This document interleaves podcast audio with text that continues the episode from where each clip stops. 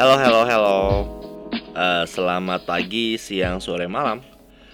Gue bakal bahas tentang isu rasisme yang baru banget, baru banget, baru banget, anget-anget kejadian uh, di Amerika Serikat. Jadi ada uh, pria kulit hitam bernama George Floyd yang harus meninggal karena uh, adanya kekerasan yang dilakukan oleh pihak kepolisian. Jadi George Floyd itu dituduh ternyata sama polisi uh, dia melakukan transaksi menggunakan uang palsu sebesar 20 US dollar. 20 US dollar itu berapa rupiah sih? Uh, eh, 20 US dollar itu sebenarnya cuman kurang lebih uh, 300 ribu 300 ribu rupiah dibandingkan dengan nyawa bayangin bayangin coba bayangin uh, jadi dia kan ditahan ya sama polisi dengan uh, cukup kasar karena uh, dari kepolisian tersebut dia beralasan bahwa George Floyd itu melakukan perlawanan sehingga polisi harus mengamankan dengan contoh didengkul lehernya sampai akhirnya hmm, George Floyd tidak bisa nafas atau gagal nafas sehingga mati meninggal di tempat ya nggak tahu lah ya. Mungkin meninggal di rumah sakit atau uh, ya meninggal pokoknya.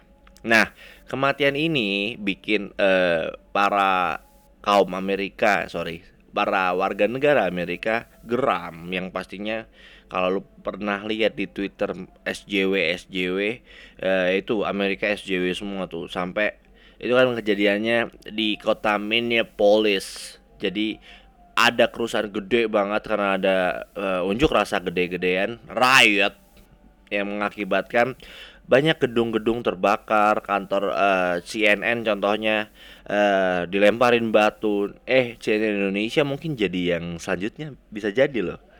Ya gua nggak berharap juga tapi uh, CNN Indonesia kan CNN juga. Siapa tahu kalian yang geram uh, isu uh, isu-isu rasisme boleh lemparin kantor CNN tapi bercanda ya uh, intinya uh, karena ini kasusnya meninggal dengan dibunuh ya secara nggak langsung oleh pihak kepolisian dan kebetulan kulit hitam jadi menguak kembali uh, beberapa tahun silam luka lama yang sudah uh, lama apa ya tertutup jadi dibuka uh, diluka lagi dibuka lagi Uh, kalau lu pernah dengar tentang apa itu white supremacy? Atau di mana di Amerika dulunya uh, orang kulit hitam atau colored skin bukan nigga ya ini lebih halusnya colored skin orang yang kulit berwarna. Karena putih itu bukan warna menurut mereka. Dulu orang yang kulit berwarna sering didiskriminasi. Bahkan kalau lu mau kencing pun toiletnya nggak boleh gabung sama orang kulit putih Nah, kemudian akhirnya eh, ya mulai rame unjuk rasa. Tapi lucunya ya, coba kita pikir apakah memang sebenarnya kasus ini itu betul adanya di mana memang itu pure racism.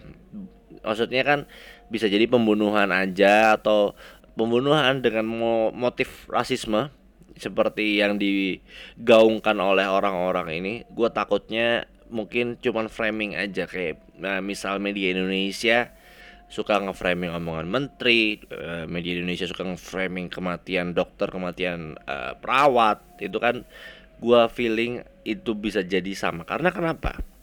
Jadi tentang George Floyd ini, hmm, kalau lu baca ya lebih ke kasus kriminalnya masa iya sih polisi sampai ngedengkul segitunya hmm, karena kasus transaksi uang palsu sebesar 300 ribu kan uang palsu ya 20 US dollar. Itu dia bayar pakai uang palsu makanya uh, toko kelontong tuh nelpon kepolisian setempat jadi dia harus ditangkap.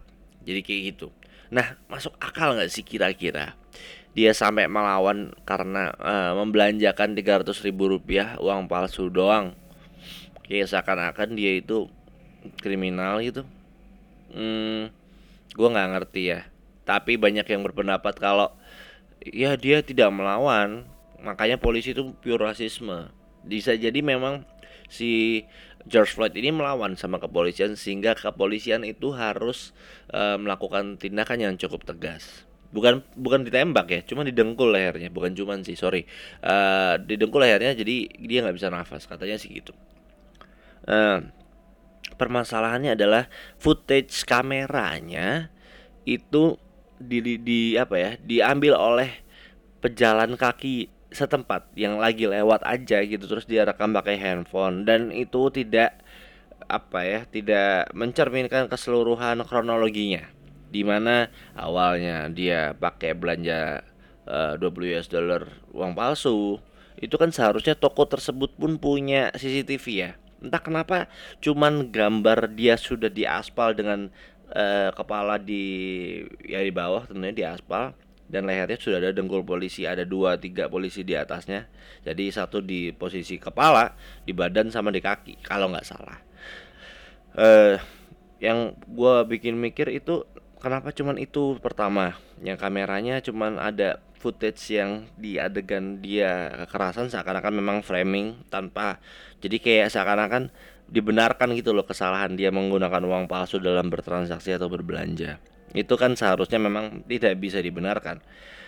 Tapi apakah memang benar polisinya rasisme? Gue feeling enggak. Kenapa? Uh, bayangin ya polisi rasisme. Polisi pun polisi di Amerika ada yang berkulit hitam. Nggak bisa kalau misalkan polisi itu rasisme terus dia ketemu di kantor polisi kulit hitam. Ini awkward. Kalau misalkan dia masuk berita ya karena ngedengkul si George Floyd dan terus besoknya ketemu hey bro nggak nyapa itu? Temennya Niger ditembak kali. Karena ya memori masa lalu tentang sejarah white supremacy pasti nggak bisa. Kayak enggak kayak enggak enggak enggak sih. Kalau feeling gua sih enggak dan lucunya orang-orang juga berteriak kalau misalkan dia meninggal karena kehabisan nafas di dengkul. Eh gue banyak ini nggak tahu kebenaran berita tentang meninggal George, George Floyd. Cuman auto uh, autopsinya autopsinya dari George Floyd sendiri sama sekali nggak pernah dikatakan kalau dia meninggal karena kehabisan nafas tapi sakit jantung loh. Bayangin sakit jantung bukan kehabisan nafas itu itu dua hal berbeda loh. E, karena dicek di otopsinya dia tidak ada gangguan pernafasan. Dia pure sakit jantung aja. Bukan di dengkul terus dia nggak bisa nafas mungkin di dengkul terus dia tiba-tiba kena serangan jantung bukan karena di dengkul di leher maka dia nggak bisa nafas ini framing yang berbahaya e, dan karena kebetulan ini color people atau orang berkulit uh, berwarna dan kebetulan hitam, gue berasumsi ini emang lagi menjatuhkan Donald Trump. Uh, Donald Trump anyway juga nge-tweet tentang George Floyd tapi awalnya dia memang simpati. Maksudnya uh, memang pure simpati Donald Trump bilang hukum harus ditegakkan. Cuman orang-orang yang memang uh, anti Trump dia memilih untuk nggak uh, mau apa ya peduli apa hat, apa yang diomongin Trump dari sisi baiknya. Dia cuma mau nge-framing Trump itu biar cepet lengser. Contoh uh, kayak uh, Trump waktu covid dia sibuk main golf. Trump waktu George Floyd lagi sibuk main golf. Kayak gitu gitu terus ada lagi kayak Trump kan nge-tweet uh, kekerasan yang terjadi di Minneapolis itu bisa dibilang sangat berbahaya atau melanggar hukum ini terjadi karena adanya uh, lack of leadership oleh uh, majornya atau wali kotanya. Jadi rencananya Trump bakal mengganti wali kotanya. Dan itu dikecam orang-orang karena kayak ya ini kan kebebasan berpendapat terserah gue dong ngerusak ngerusak nah ini bodoh. Nah orang-orang bodoh nggak framing Trump ini sama kayak ya kurang lebih kayak orang Indonesia dan yang belum belum nge-framing framing agama itu lah ya. Kurang lebih sama. Yang gue takutin seperti itu apakah Indonesia akan ber, berimpact sama dengan uh, Amerika?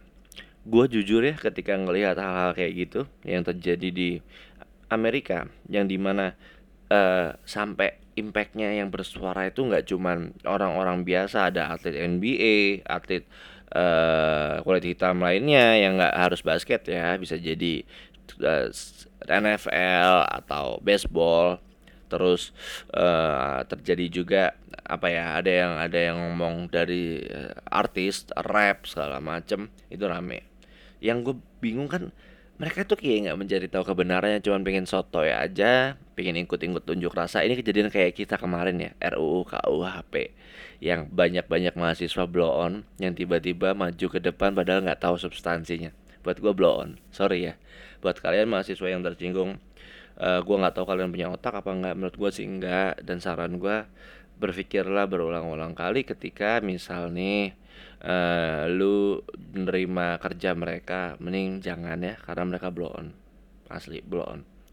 Uh, logikanya gini uh, ketika Amerika bisa melakukan itu dan Indonesia anyway nggak sekacau Amerika ya sampai ada pembakaran gedung pelemparan uh, kantor berita segala macam itu cukup kacau yang terjadi di Minneapolis Amerika dan terjadi sampai hari ini kekacauan di mana uh, tiba-tiba leak orang yang ditahan kan polisinya ditahan ya karena tersangka pembunuhan mukanya nggak mirip sama polisi yang dengkul. Harusnya kan mirip ya karena orang yang sama. Nah ini entah kenapa kok nggak mirip dan itu hmm, ke mana-mana tanpa ada klarifikasi yang jelas oleh beritanya. Bisa dibilang ini serem. Ini yang gue takutin masalah demokrasi kemarin puji Tuhan untungnya Indonesia nggak sebodoh Amerika. Nah kayak gue kadang ada bangganya ketika Indonesia level demokrasinya nggak sementok Amerika bahkan nggak sementok Jepang nggak sementok Korea. Karena Indonesia itu nggak bisa orang-orangnya dikasih kebebasan yang berlebihan. Ya kalau lu pernah lihat uh, di sosmed, di YouTube, kalau misalnya ada konten nggak suka di Instagram, itu kan komennya jahat ya sadis itu kan kayak astaga kalau ketemu orangnya itu misalnya nih pernah juga kejadian di Corbusier nyamperin orang yang ngebacot di Instagram terus nangis-nangis pukulin aja harusnya. Ini sama kejadian orang Indonesia kan ya di mana mereka tuh banyak bacot tapi kalau diajak ketemu bahkan takut. Sekali lagi mungkin eh, gue bisa bilang ini orang orang yang dikategorikan goblok ya. Goblok sekali lagi bukan uh, bergantung sama status pendidikan atau status edukasinya tapi lebih ke pola pikirnya. Orang-orang yang berprofesi dengan ilmu keilmuan pun uh, dia bisa jadi goblok. Karena kemarin gue juga sempat ngobrol dan berdebat dan gue merasa bodoh aja karena memang dari dokter kebetulan ya goblok aja kebanyakan. Ada screenshot gue pernah screenshot. Uh, itu kayak nggak jaminan ketika lo bersekolah tinggi tapi lo nggak goblok tapi memang chance untuk goblok lebih kecil tapi ada. Nah uh, Amerika itu buktinya banyak banget atlet yang komen. Maksudnya mereka tuh atlet dan mereka nggak pinter ya. Mereka mungkin kaya raya karena memang hmm, kerja kerasnya di bidang olahraga. Tapi mungkin mereka dalam segi kritis atau mengkritisi suatu politik atau uh, fenomena sosial nggak tepat dan cuman lebih ke sulut emosi doang. Yang gue bisa jamin adalah di sini uh, di Amerika tuh blow onnya sampai level-level artis bukan cuman level-level orang biasa. Di Indonesia masih bisa diperbaiki berarti. Blow on kita kan level-level akun-akun anonim akun-akun bot belum belum sampai di level di mana dia berani ngomong di depan. Bahkan gua nih kalau ngomong kan gua kasih nama mereka nggak berani. Kayak kayak buzzer buzzer uh, ya anti Jokowi misalkan atau pro Jokowi yang kadang memang terlalu uh, imajiner atau nggak masuk akal. Itu yang banyak banget yang Indonesia kadang mungkin ya sedikit berkaca dengan Amerika Indonesia harusnya bangga ya. Maksudnya kemarin kan kita nggak gampang ya tersulut isu rasisme. Pada masa di Surabaya kemarin ada isu rasisme di uh, dilakuin oleh warga Surabaya kepada mahasiswa Papua gue sama sekali ya nggak ngerti itu klarifikasinya gimana rasisme Papua itu. Karena gini nih karena gue pernah menghadapi kejadian yang sama. Maksudnya apakah kalau mereka salah kita nggak boleh berantemin? Sampai gimana nih? Asli mereka itu mahasiswa-mahasiswa Papua itu ganggu loh. Kalau misalkan mereka lagi mabok atau apa. Buat yang cuman bacot dari luar kota mungkin kalian nggak tahu karena saya mengalami itu. Gue mengalami itu. Dan e, ketika sekali lagi ya ada berita tentang isu rasisme di Papua. Hmm, terus ada bendera jatuh atau apa. E, ayolah kita cari tahu dulu tentang hmm, kronologi aslinya. Nggak bisa asal-asalan kita uh, menyimpulkan sepihak, menyimpulkan dengan mudah tanpa harus ada cross check itu ya kayaknya seakan-akan kita emang terlahir blow on aja gitu loh. Cuman emosi ya. Kayak contoh kemarin e, banyak banget yang ah emosi gampang emosi karena rasisme. Yang gampang ngata-ngatain ras. Ini bukan masalah ras ini masalah pribadi lebih tepatnya. E, gue nggak yakin sama sekali ketika itu udah ada hubungannya sama rasisme.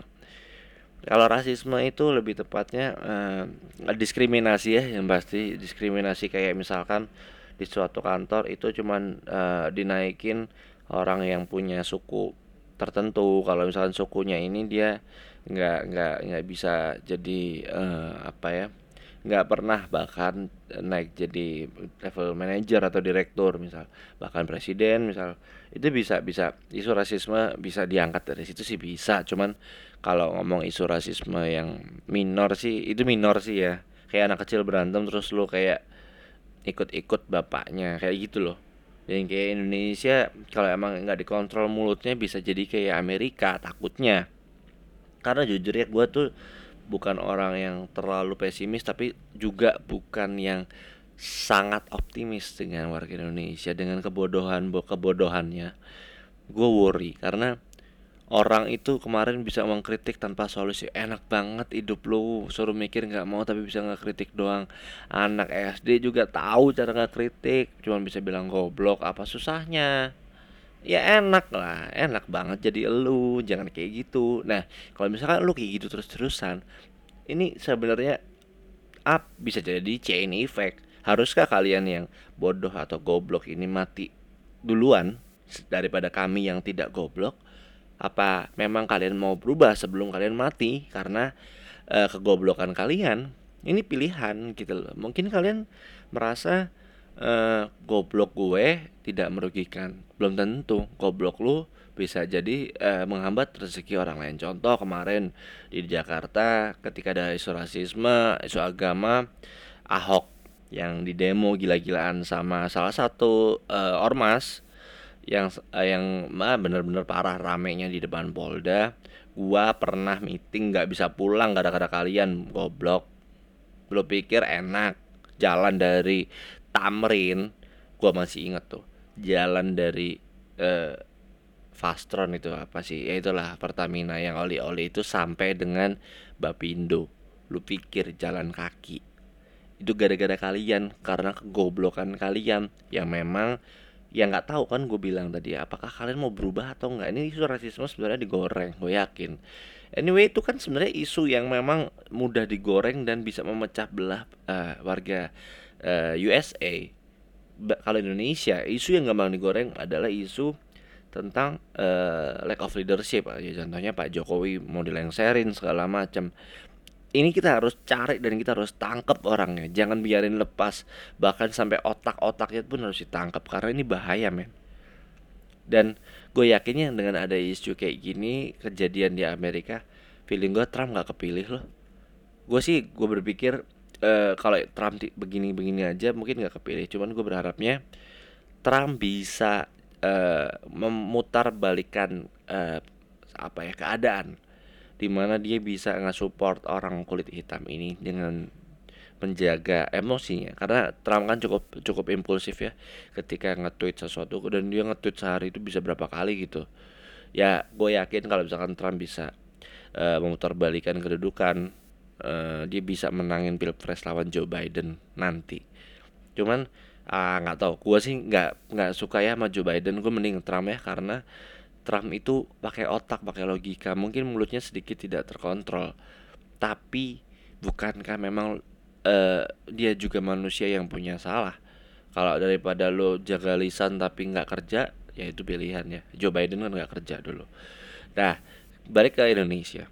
Indonesia sangat rentan juga dengan isu rasisme, tapi isu rasisme yang di Indonesia harusnya sudah bisa dikontrol di mana hmm, nggak nggak apa ya nggak melulu kita ketika rasisme terus kita perang kita berantem kurang-kurangin lah yang kayak gitu. Lu mau lihat Indonesia mundur atau maju ketika lu gampang banget eh, mendiskreditkan orang. Kalau emang lu nggak suka sama kelompok tertentu jagalah jarak. Tidak perlu ada konflik bahkan. Nggak usah konflik sama sekali. Konflik buat kita apa? Buat kita semakin kuat atau gimana sih? Gue nggak ngerti. Uh, kurang-kurangin uh, ber, bergesekan atau bersinggungan. Kalau misalkan kalian memang dari awal sudah nggak cocok dengan salah satu kelompok tertentu misalkan kurang-kurangin. Dan lagi Indonesia banyakin baca lah ya. Bukan baca berita Indonesia tapi banyakin punya literasi. Nonton uh, YouTube untuk ilmu apa. Kalau emang lu uh, demen dengan mengikuti situasi politik, belajarlah politik dengan uh, politik luar negeri, apa yang sedang terjadi secara global. Ya berpikir kayak gitu. Uh, contoh kalau misalkan lo suka musik, ikutin gimana cara orang bikin musik. Jangan apa ya, jangan serta merta judgement lah.